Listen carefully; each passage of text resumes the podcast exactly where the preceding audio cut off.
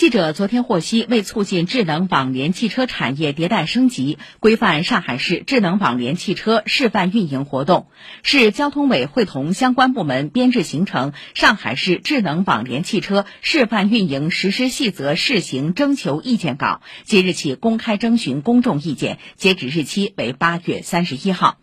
该实施细则与现有智能网联汽车道路测试及示范应用管理体系衔接，如明确智能网联汽车示范运营的实施、延续及新增路径。同时，对申请主体开展示范运营的行驶路线或区域数据报送等提出要求，在现有道路测试和示范应用的管理基础上，明确智能网联汽车示范运营终止的相关情形，包括发生运营安全、网络及数据安全事故等。